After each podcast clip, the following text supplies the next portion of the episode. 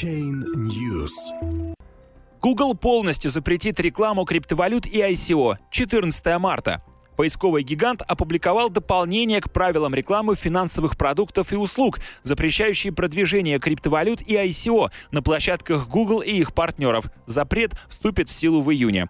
Google Alphabet Incorporated анонсировала запрет рекламы криптовалют и ICO, который начнет действовать с июня текущего года. В своем блоге компания опубликовала следующий перечень финансовых продуктов, продвижение которых в рекламной сети Google и его партнеров будет заблокировано. Контракты на разницу, спотовые валютные контракты, ставки на разницу, бинарные опционы и подобные им продукты, криптовалюты и связанный с ними контент.